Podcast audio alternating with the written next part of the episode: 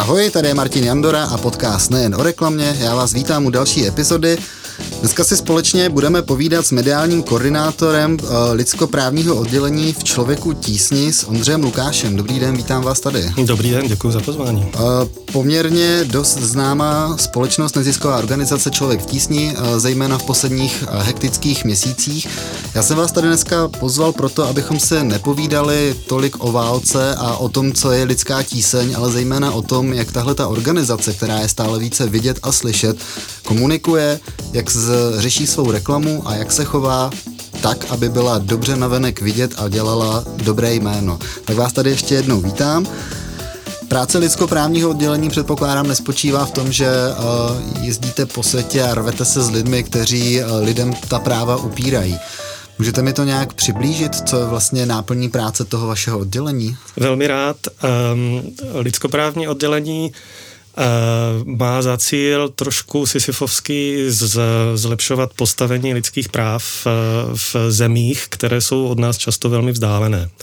Momentálně pomáháme v 18 zemích, od Latinské Ameriky, kde jsme v pěti zemích, přes Severní Afriku až po, po východní Evropu, až po jihovýchodní Asii. A v těchto zemích pomáháme eh, tak, že jednak pomáháme jednotlivým aktivistům, kteří se dostanou vlastně do problémů, snažíme se vlastně lobovat za jejich propuštění, snažíme se psát o jejich příběhu, abychom zvětšili Eh, jejich známost, eh, snažíme se například jim i finančně přispívat jejich rodinám, které se mhm. třeba najednou ocitly bez, bez prostředků a tak dále. To je ta individuální pomoc a potom je to pomoc vlastně, kde se zaměřujeme na organizace. Snažíme se jakoby pomáhat i lidskoprávním organizacím, které tam fungují.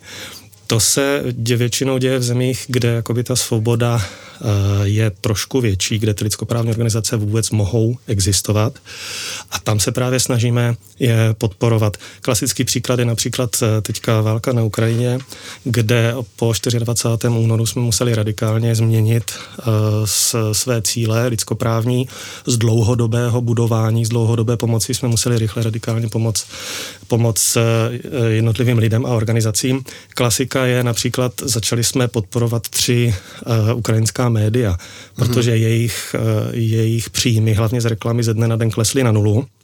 To znamená, že jsme klasicky začali prostě platit třeba uh, peníze na výplaty, na, na platy redaktorů, aby vlastně mohli dál dělat vlastně svoji práci, tak jak to dělají doteď nebo jsme přímo na západní Ukrajině jsme založili dva huby.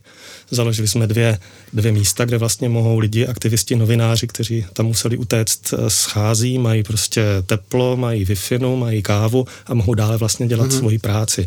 Takže to je ta, to je ta organizační podpora. No a potom vlastně se snažíme celé tady tohle i u e, organizací e, evropských a světových významných e, zakotvit v legislativě. Takže vlastně cestujeme do, do Bruselu, do Štrasburku, do Washingtonu, kde vlastně sídlí mezinárodní instituce a snažíme se vlastně předkládat návrhy společně s dalšími lidskoprávními eh, organizacemi snažíme se předkládat návrhy, jak vlastně legislativně, eh, legislativně těmto lidem a těmto zemím pomoct. Zkuste mi prosím vysvětlit, co obnáší pozice mediálního koordinátora lidskoprávního oddělení v Člověku v tísni. Nejdůležitější to slovní spojení je lidskoprávní oddělení, které je jedno z oddělení člověka v tísni, které je velmi velká organizace, která se skládá z několika oddělení, které se zabývají úplně, úplně jinou prací. To lidskoprávní oddělení je jedno z nejstarších a má na starost podporu lidských práv a aktivistů v zemích na světě, kde prostě není demokratický režim. Takže je to práce velmi komplexní, je to práce často dělaná na dálku a e, i o tomto je potřeba komunikovat e, s našimi dárci, s našimi donory, s našimi podporovateli. To znamená, že se z Prahy vlastně snažím komunikovat o tom, jak pomáháme lidem v nouzi, lidskoprávní nouzi v 18 zemích světa. Jak dlouho pracujete pro člověka v tísni? Nejsem tam dlouho, e, je to asi rok, mm-hmm. nicméně v komunikaci jsem, jsem asi 20 let a poslední čtyři roky jsem v nezisku takže v, jsem se přehodil právě na tento typ komunikace a jsem, jsem tam velmi rád. Říkáte, že pracujete další dobu v nezisku a vždycky jste se věnoval lidskoprávnímu oboru? Vždycky ne, mm-hmm. vždycky ne, nicméně v lidskoprávním oboru jsem začínal eh, v roce 2003, kdy jsem nastoupil eh, do Rádia Svobodná Evropa, které vysílá z Prahy právě zase do zemí, kde není demokratický režim, kde není svoboda slova a tento obor vlastně eh, mě velmi uchvátil to téma. Takže vlastně jsem se k němu po 15 letech eh, v korporátech přes eh, různé další obory, včetně IT a práva a tak dále, jsem se k tomu zase vrátil. Můžu se zeptat na osobní věc? Co člověka přivede k tomu, že přestane dělat biznis a začne se věnovat, a nevím, jestli mohu použít slovo charita, ale konání dobra. Proč vám záleží na lidských právech? Byl jste sám někdy v nějaké tísni, která vás k tomu přivedla? Vyloženě osobně jsem v tísni nebyl, i když jsem patřím už k dříve narozeným, kteří si minulý komunistický režim pamatují. Takže uh, moje osobní zkušenost s tísní je z konce 80. let, kdy jsem se třeba nedostal na poprvé na vysokou školu kvůli, mé, kvůli mému bratrovi, mm-hmm. který studoval teologii. A kvůli tomu jsem vlastně nedostal takzvaně doporučení a vím, že mě to strašně tenkrát štvalo. A měl jsem obrovské štěstí, že jsem se dostal na anglistiku na Filozofickou fakultu v Olomouci, naštěstí na odvolání. Takže vím, že mě to strašně moc štvalo, že jsem to bral jako obrovskou křivdu ale ve srovnání s, se, současnými, se současným stavem lidských práv v zemích, kde působíme, tak je to spíš jakoby úsměvná příhoda. Nešlo ani o zdraví, nešlo ani o život. Bylo to prostě velmi, velmi nepříjemné a nakonec to naštěstí dobře dopadlo. Já mám jako dárce člověka v tísni nějaký, řekl bych, velice omezený pohled na to, čím se vlastně vším zabýváte, jak fungujete, co děláte. Zajímalo by mě, jste zmínil, že působíte ve více zemích, tak od toho bych se třeba odrazil. V kolika zemích člověk v tísni působí a jaké je vlastně jeho pole působnosti? Malinko bych se vrátil do historie, tím bych to asi os, eh, osvětlil nejlépe. Eh, před 30 lety eh, člověk v tísni začal tak, že vlastně ho založili bývalí novináři, váleční korespondenti, kteří jezdili na, do míst konfliktů v Bosně nebo do Zakavkaska a když viděli vlastně tu velkou bídu a utrpení lidí, tak vlastně si řekli, že nemohou pouze plnit svou roli jako novináři, ale že by chtěli proto i něco udělat. Takže založili nadaci, která vlastně začala humanitární pomoc eh, distribuovat v těchto zemích. Začali tam dokonce i sami vozit Postupem času se právě na to nabalovala další činnost. Vedle humanitární činnosti eh, vznikla lidskoprávní činnost, ve které působím. Od roku 1997 první zemí byla Kuba. Postupem času k humanitárním projektům přišly i ty rozvojové, že se začaly budovat školy, studny, přístup ke vzdělání, dlouhodobé projekty a tak dále.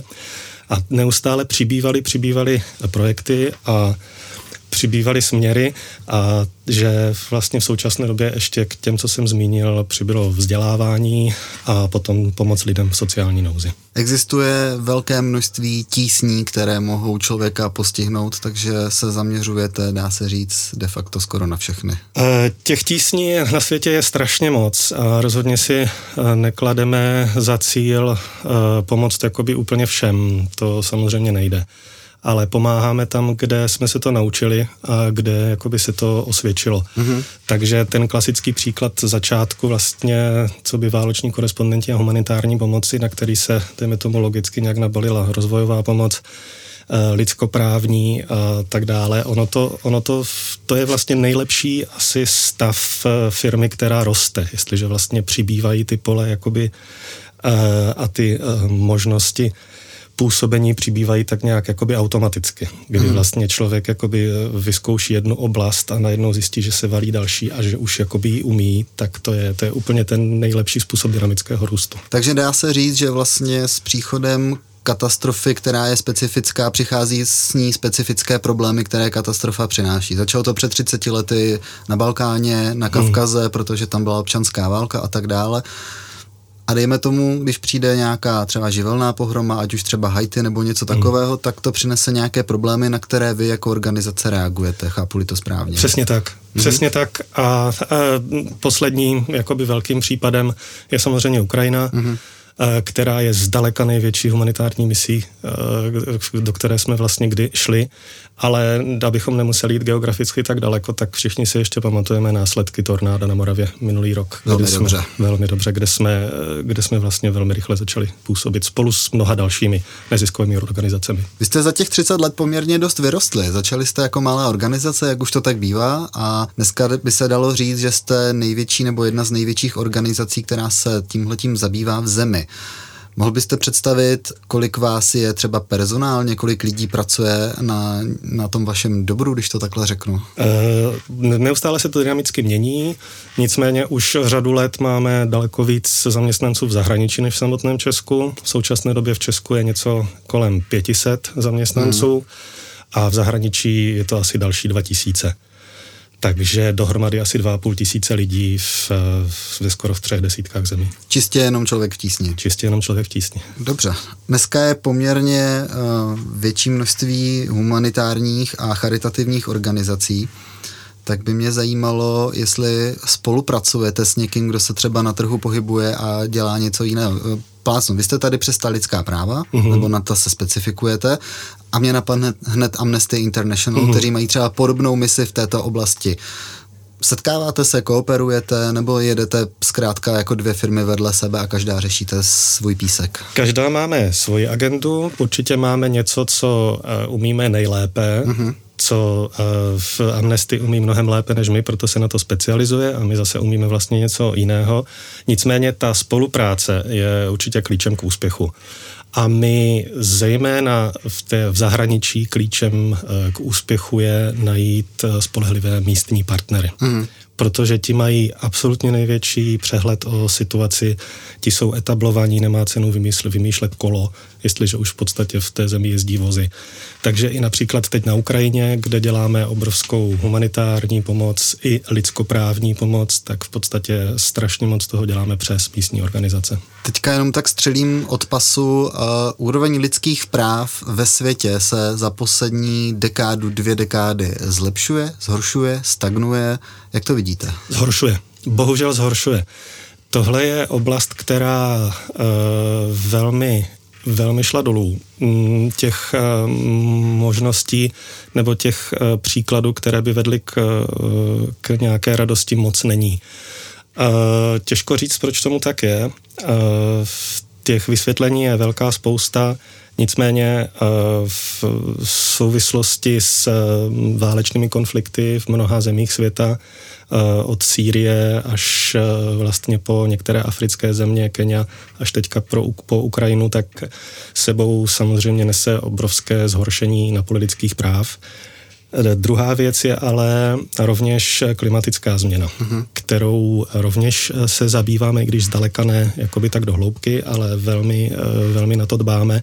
A je vidět, že vlastně jsou oblasti světa, kde lidé odcházejí, protože ta obživa je tam velmi, velmi složitá. A to sebou nese zase uh, vlastně zhoršení situace lidských práv na jejich cestě uh, na, v nových zemích, kde jsou, tak uh, velmi se musí etablovat a velmi, velmi vlastně trpí. Já vím, že nemáte kouzelnou hůlku, abyste mohl mávnout a vyřešit všechny lidskoprávní problémy světa. Nicméně pracujete na tom usilovně, aby se ty problémy alespoň zmírňovaly a k tomu, aby o tom veřejnost věděla a aby na to bylo dobře poukazováno, slouží dobrá komunikace. Protože když o problému vím a ten problém je mi vystavován a je dobře komunikován, tak se o něj začnu zajímat. A to je předpokládám vaše práce nebo velká součást vaší práce. Jak se komunikují věci spojené s porušováním lidských práv? Často velmi těžko. Často velmi těžko, protože um, nejde vlastně jen o to někomu pomoct, někomu doručit uh, určitou, uh, určitou finanční částku například, která zlepší situaci jeho nebo jeho rodiny, nebo ho relokovat do bezpečí, což poslední dobou děláme v Bělorusku i v Ukrajině, ale jde o to zajistit, aby ta situace se vlastně zlepšovala komplexně v té zemi, aby byla udržitelná. To znamená, že ta eh, komunikace lidskoprávních eh, věcí je dosti komplexní a začíná u konkrétní pomoci jednotlivcům nebo organizacím a potom vlastně jde dál a dál až vlastně po určitou, říká se tomu advokacie, nebo mohli bychom také říct lobbying, mm-hmm v nejdůležitějších evropských a světových organizacích, kam vlastně jezdíme a snažíme se zakotvit tady vlastně tyto změny do legislativy. Aby lidská práva vlastně měla rámec právní, který by znesnadnil jakýmkoliv autoritám ta lidská práva porušovat. Takže komunikuje se to, komunikuje se to velmi komplexně, je to případ od případu a některé případy také komunikovat nejde z bezpečnostních mm. důvodů, takže je to dosti specifické. Člověk v tísni, stejně jako mnohé podobné organizace, je neziskovka a stojí a padá na dárcích a na penězích, které se podaří od dárců vyzbírat. To je podle mě další druh komunikace, který je třeba důležitě ovládat, abyste dokázali lidem odkomunikovat, proč potřebujete peníze a hlavně jak ty peníze využíváte. Na to se taky zaměřujete? E, velmi, velmi úzce. Mm-hmm. Naší možná specifikou je to, že e, v, u nás každé oddělení nebo každá divize má vlastně vlastní specialisty na marketing Ale. i na komunikaci. Těch důvodů je spousta. Já vidím, podle mého mínění, ten nejhlavnější je, že vlastně eh, člověk v tísni rostl velmi dynamicky, velmi rychle a rozšiřoval svoje pole působnosti a každá vlastně ta, eh, ta působnost byla velmi, velmi specifická, takže bylo potřeba si ty lidi vlastně vyškolit. Mm-hmm. Takže ti lidi vlastně zůstávají v těch jednotlivých divizích, ať je to humanitární, rozvojová, lidskoprávní nebo vzdělávací a eh, dělají marketingové kampaně, dělají marketing sami. Jasně. A je tam určitá samozřejmě i zastřešující organizace a to je vlastně nějaká jakoby mediální rada nebo mediální oddělení, kde vedle marketáků jsme i my, PRisti, potom to jsou specialisté na sítě, jsou tam další odborníci, webaři, a e, většina těch, e, většina těch marketingových kampání prochází vlastně nějakým takovým připomínkováním, nějakým brainstormingem. Mm. A to znamená, že je tam, je tam určitá kontrola z tohoto, z tohoto pohledu ale jinak je to organizace velmi horizontálně rozložená a je tam, je tam velká možnost, aby každé oddělení vlastně působilo odděleně. Zajímavý koncept, ale předpokládám, že funguje, protože jinak byste to tak neměli postavené. Takže dá se říct, že na každou uh, součást problému, který může vzniknout, máte své lidi, kteří se jim úzce zabývají, takže vy si komunikujete lidská práva, stejně tak jako třeba věci spojené s dary, má svůj tým, který zase řeší komunikaci ohledně darů. Ano, přesně tak. Dobře, a scházíte se, kooperujete a někdo nad tím stojí, předpokládám, kdo to celé šefuje? E, jistě, je uh, výkonná rada, mm-hmm. výkonná rada člověka v tísni, té je samozřejmě nutno jakoby předkládat, uh, předkládat veškeré rozhodnutí, hlavně co se týče rozvoje mm-hmm. uh, společnosti. A co se týče velkých marketingových kampaní nebo velkých investic, tak samozřejmě to podláhá jejich, jejich schvalování.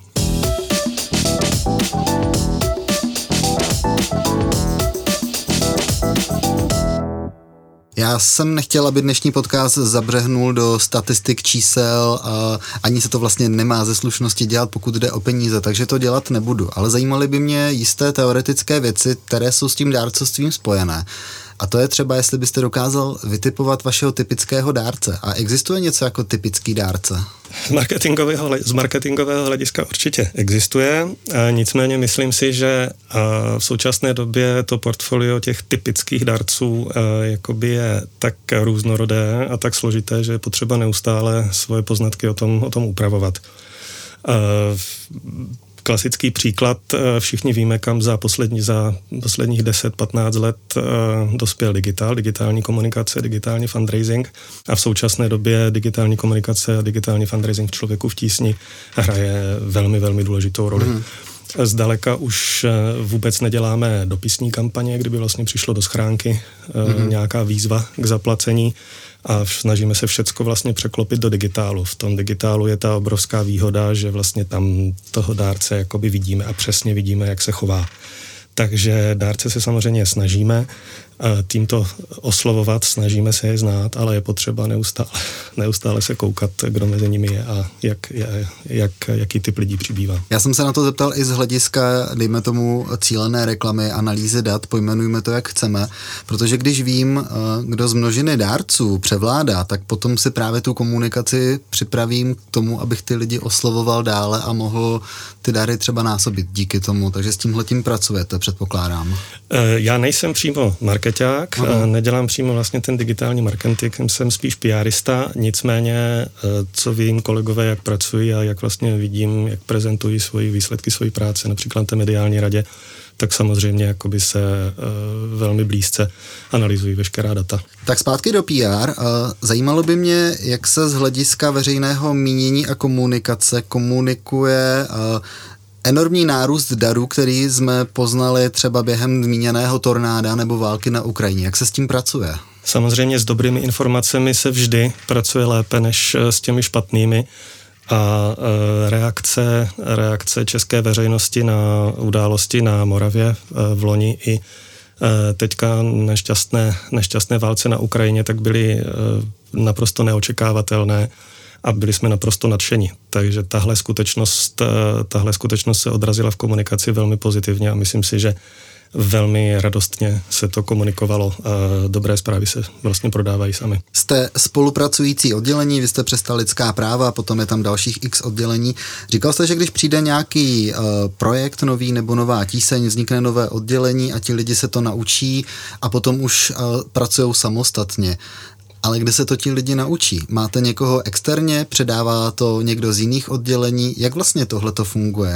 Uh, Komunikace a strategie se tvoří in-house, mm-hmm. tvoří se uvnitř, to znamená, že v prvé řadě se učí od kolegů v, tom, v tomhle oddělení Nicméně, pokud eh, se rozjíždí kampaň, tak eh, vždycky si, nebo ve velké většině si necháme poradit eh, od, od zkušených, zkušených firm v oboru.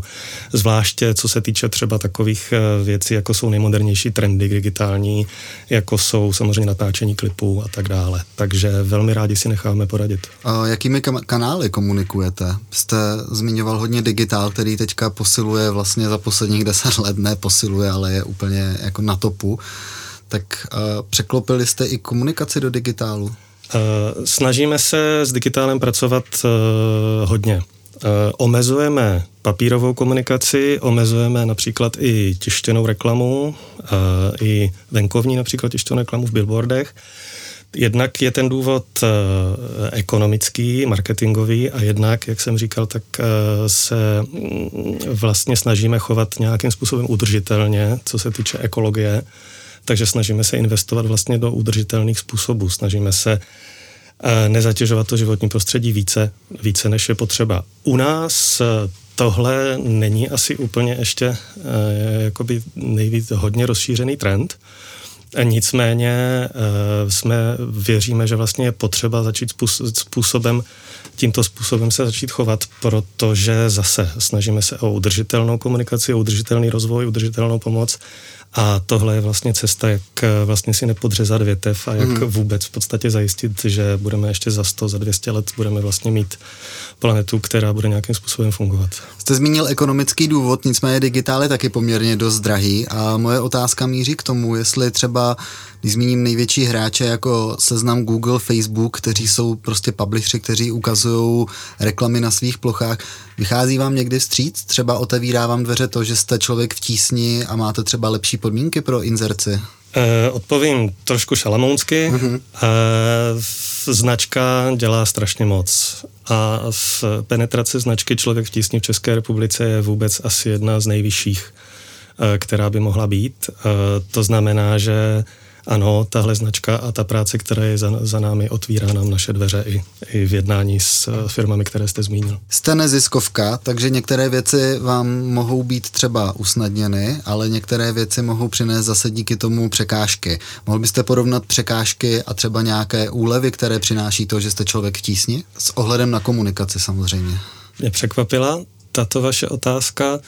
Uh, asi, asi je nej, největší, z mého pohledu asi největší rozdíl je, že uh, vlastně jsme, uh, jsme organizace, které nejde přímo primárně o zisk. Mm-hmm. Takže to otvírá dveře do zvlášť například veřejnoprávních médií. Tam určitě tu pozici máme jakoby i díky tomuhle silnou.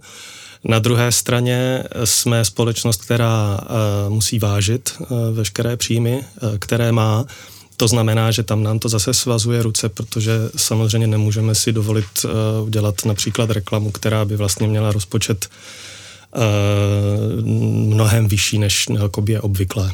Řekl byste, že člověk v tísni komunikuje spíš proaktivně nebo reaktivně? Určitě proaktivně. Ten důvod je, že, jak jsem zmínil, nám nejde vlastně o to, nemáme pouze nemáme pouze aktivity, které vlastně musíme odkomunikovat z hlediska marketingu nebo z hlediska příjmu, ale snažíme se i o vzdělávání, snažíme se i o udržitel, udržitelný rozvoj. To znamená, že některé, některé naše kampaně, které máme, tak jsou velmi, velmi dlouhodobé mm-hmm. a tam musíme komunikovat proaktivně, tam, tam musíme budovat tu komunikaci a, a vlastně vychovávat si a vychovávat si to cílovou skupinu na roky dopředu. Hraje v komunikaci svoji roli i sezónnost? Hraje určitě. Uh, některé naše kampaně jsou velmi sezónní. Uh, jedna z nejznámějších asi je klasický nejlepší dárek, uh-huh. který je vánoční záležitost. To si nedokážu představit, že by kolegové, kolegové marketáci, že by to komunikovali jinak. Uh, jsou ale i v kampaně, které v podstatě jakoby nemusí nutně být jakoby sezónní a můžou, mohou, mohou reagovat na, na vývoj, který je momentální. Ten skutečný dárek nebo opravdový dárek, můžu o tom hovořit jako o produktu, je to váš produkt? V současné době těchto dárků, vlastně, které si může člověk uh, koupit na Vánoce a jsou, mají nějaký přesah, dejme tomu do charity anebo do dobročinnosti, tak je mnohem víc. Mm-hmm. Uh, v zahraničí určitě existují dalek, delší dobu, než je používáme my ale je to produkt, který vlastně nám funguje a který vlastně máme váme velmi dlouho a v, jsme skrz tento produkt velmi známí. Já vám za to musím strašně moc poděkovat, ať už z hlediska funkčnosti nebo z hlediska nějakého povědomí, které tím získáváte. To asi v roce 2012-13 je to možné, že se tohleto ke mně dostalo poprvé. Možná jsem začínal být výdělečně činný, takže jsem se začal o tyhle ty věci více angažovat. A když jsem viděl, že můžu koupit třeba oslíka nebo vodu nebo nechat vykopat studnu, tak najednou jsem si řekl, jo, tohle mi dává prostě smysl, protože najednou je to něco hmatatelného pro konkrétní hmm. lidi, kterým pomůžu jinak než tím, že prostě někde chrstnu peníze. V vozovkách si trošku ulevím tomu svědomí, ale takhle prostě vím. A tohle musím vás pochválit, je fakt prostě pecká. Děkuji moc. Možná by vás posluchače zajímalo, že jakým způsobem se každý rok přidávají nové dárky, noví oslíci nebo nová kuřátka do toho portfolia. Eh, je to, je to naprosto cílené a je to promyšlené. Mm-hmm. Ty potřeby, ty dárky, které vlastně nabízíme, tak eh, ty návrhy vycházejí přímo z našich, jak my jim říkáme, misí. Mm-hmm. To znamená z našich kanceláří v terénu, eh, v zemích vlastně, kde pomáháme například kolegové v Sýrii nebo kolegové v Afghánistánu a v jiných zemích jakoby řeknou, my bychom potřebovali odkomunikovat tento produkt, protože si myslíme, že bude jakoby fungovat, takže navrhnou. A my eh, tyto produkty pošleme i eh, vzorku našich eh, lidí, kteří nám přispívají, přispěvatelů, a zeptáme se jich, co se vlastně jim nejlíp líbí, hmm. s mhm. čím oni by se nejlíp, nejlíp stotožnili. A z tohoto návrhu těch, já nevím, zhruba deseti jakoby produktů se vyberou dva, tři, které v podstatě dostanou jakoby největší počet, počet preferenčních hlasů a přidají se vlastně do toho, na Vánoce se přidají do toho balíčku nových to je, produktu. Je to moc hezký a moc funkční a myslím si, že to musí oslovit mnoho lidí. E, věříme, že ano. A i pokud, co se týče jakoby cílené uh, digitální komunikace, nějakého e-mailingu, tak tady tyhle e-maily bývají jednoznačně jedny v podstatě z nejčtenějších, mm. nej, takzvaně mm. nejklikanějších. Máte uchazeče, kteří by chtěli pracovat na pozicích právě tohoto charitativního marketingu, když to takhle řeknu, je o to vůbec zájem a jak motivovat marketáka, který je zvyklý dělat biznis, aby přešel do neziskovky? Velmi dobrá a velmi těžká otázka. Um, všichni víme, že uh, platy v neziskovém sektoru eh, zdaleka nedosahují eh, z sektoru ziskového a je to tak, je to tak dobře, protože vlastně ty rozpočty, které máme, tak v podstatě byly nám někým svěřeny, ať už je to stát, ať to jsou státní instituce, nebo soukromé fondy, nebo vlastně ti dárci. To znamená, musíme jakoby ukázat, že s, těmi, s těmito penězi umíme hospodařit a že si dáváme tolik peněz, tolik peněz tak, aby v podstatě ti dárci věděli, že za ně odvedeme dobrou práci, ale ne, abychom se obohatili. V, v člověku v tísni dělá, dělá hodně lidí, kteří pracovali předtím, dejme tomu, v ziskovém sektoru, pracovali tam dlouho a nyní vlastně potřebují, potřebují změnu. Potřebují uh, jiný způsob práce, potřebují jiný, jiný, jiný produkt, potřebují vlastně mít jiný cíl, za kterým pracují a ten, tenhle pocit jim vlastně práce v člověku v tísni dává. A tak pokud je člověk jenom orientovaný čistě na cash a na výkon, tak o tuhle tu práci prostě nezavadí. A pokud člověk nemá jenom trošičku nějaké, dejme tomu, eh, cítění pro ostatní, tak tohle taky dělat nebude tam je zase nějaké pole působnosti, kde vy si odkrojíte od toho svého, uh-huh. abyste mohl, předpokládám, dělat něco pro ostatní. Vždycky je to něco za něco, tady tohle. Je to určitě něco za něco a e, těch, dejme tomu, nějakých těch e, nefinančních benefitů, které tam jsou, tak, e, tak jakoby existují nefinanční benefity a jedním z nich je například jakoby uh, jedno, jednoznačně vlastně možnost uh, věnovat se třeba rodině při této mm-hmm. práci. Takže možnost, uh, možnost home officeu, a možnost vlastně udělání dokončení práce v době, kdy jakoby mám na to čas, mm. tak to je jeden z benefitů, který, který jakoby pomáhá lidem v uvozovkách kompenzovat ten nižší příjem. A taky jsou benefity v disbenefitech a obráceně, protože člověk může třeba v rámci práce pro člověka v tísni cestovat, spolupracovat s těmi zeměmi, které hmm. spolupracují s člověkem v tísni, což na jednu stranu může působit strašně lákavě a fajn a wow, podívám se někam do zahraničí, na druhou stranu vás u toho může někdo zastřelit a to hmm. je zase ten disbenefit. Uh, je to tak, nicméně uh, to, ten příklad, který jste vybral, tak je opravdu hraniční uh-huh. a s, snad jakoby s jednou výjimkou, kterou, uh, kterou mám, na kterou jsem si vzpomněl, se to, se to opravdu nestalo.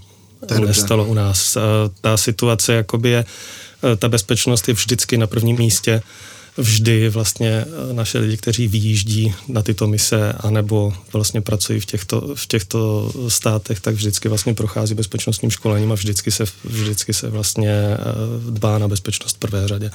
Jste poměrně krátce u člověka v tísni, ale předpokládám, že jste seznámen s historií jeho komunikace s marketingem. Zajímalo by mě, jestli byste dokázal za sebe uh, šáhnout do minulosti a říct, tady jsme tohleto fakt skvěle odkomunikovali, nebo tady se nám povedla kampaň a najednou o nás všichni věděli. Takové to něco, co vás hře u srdce, řeknete si, jo, tohle fakt se povedlo. Co vím, tak eh, kolegové velmi pozitivně hodnotí kampaň například Červené sluchátko nebo eh, kampaň na dětské exekuce, které byly velmi povedené a měly velkou odezvu. Eh, z doby nedávné vím, že kolegové si velmi cení loňské kampaně Andělé strážní, která byla zase vánoční mm-hmm. kampaň darovací přespívaná známá písnička. A tohle jsou kampaně, které nějakým způsobem zarezonovaly. A jak to vlastně v marketingu bývá, eh, člověk vychází z minulých zkušeností a snaží se postavit tu komunikaci podle svých zkušeností, tak jak fungovala v minulosti, ale nikdy vlastně nemůže říct, že to, že to zafunguje. A tohle zafungovalo a vždycky je tam nějaký, nějaký ten element, kdy vlastně člověk neví, proč to zafungovalo. A na tom je to vlastně jakoby dobrodružnější, že vlastně vždycky vždycky čeká na to finální překvapení, jak ta kampaň zafunguje a potom, a když ji analyzuje, tak eh, vždycky je tam ten malý prostor, kdy říká, on to zafungovalo skvěle, ale my v podstatě nevíme úplně proč.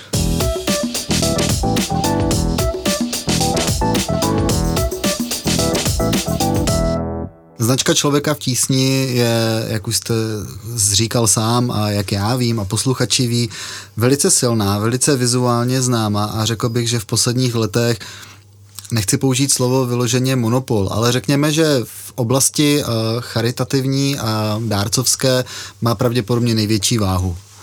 Uh, co ti ostatní? Mm, probíhá ve vašem, řekněme, biznisu nebo pole působnosti boj o dárce? Je tady nějaké konkurenční prostředí, anebo naopak je dárců tolik, že boj probíhat nemusí? Eh, konkurenční prostředí je a je poměrně velmi silné, takže bych, eh, bych poupravil to, jak jste říkal, že jsme vlastně silná značka a že, což určitě jsme, ale že jsme určitý monopol, není to pravda. Je tady spousta organizací, které vykonávají naprosto skvělou práci, uh, ať je to Charita, nebo jsou to lékaři bez hranic mm-hmm. a další organizace. Ta jejich expertíza je taková a prověřená lety práce, že jsou naprosto skvělí v tom, co dělají, že vůbec vlastně nemá cenu nějakým způsobem uh, je snažit se je přebít. Mm-hmm. Uh, naopak je dobré vlastně spolupracovat a učit se vlastně jeden od druhého. Takže máme, máme samozřejmě nějaké, nějaké, založili jsme, nebo jsme členy vlastně nějakých skupin, kde si vlastně vyměňujeme informace a velmi přátelsky se známe, zvlášť asi z toho PR oboru. PRisti Eh, se znají vzájemně, chodí spolu na večeře, chodí spolu na, na kávu, vyměňují si zkušenosti a to prostředí je, prostředí je velmi, velmi milé a velmi sdílné. Existuje platforma, eh, u které u jejíhož vzniku jsme stáli asi před pěti lety, jmenuje se Společná řeč. Mm.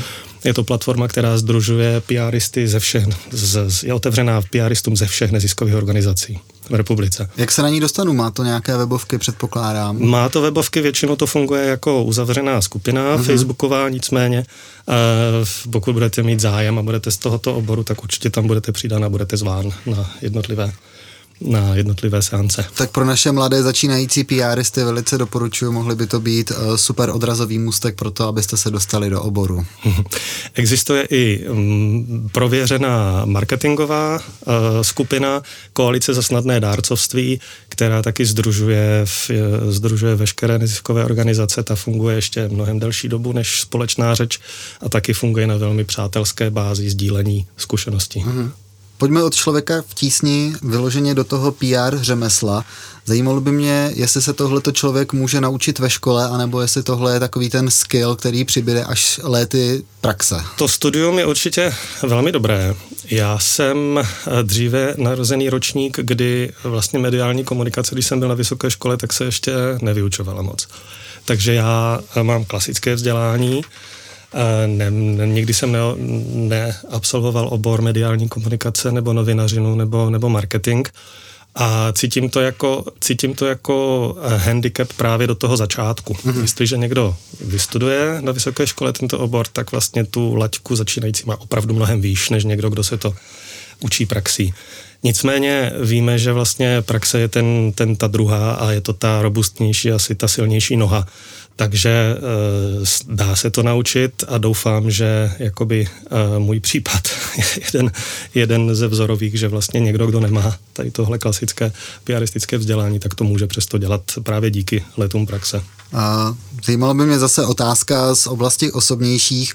V práci, kterou děláte, vykonáváte, se denně setkáváte, promiňte mi to slovo, s různými hnusy, které se dějou lidem, kteří se dějou téhleté planetě, které se prostě děly a dít prostě zkrátka budou. Mm-hmm.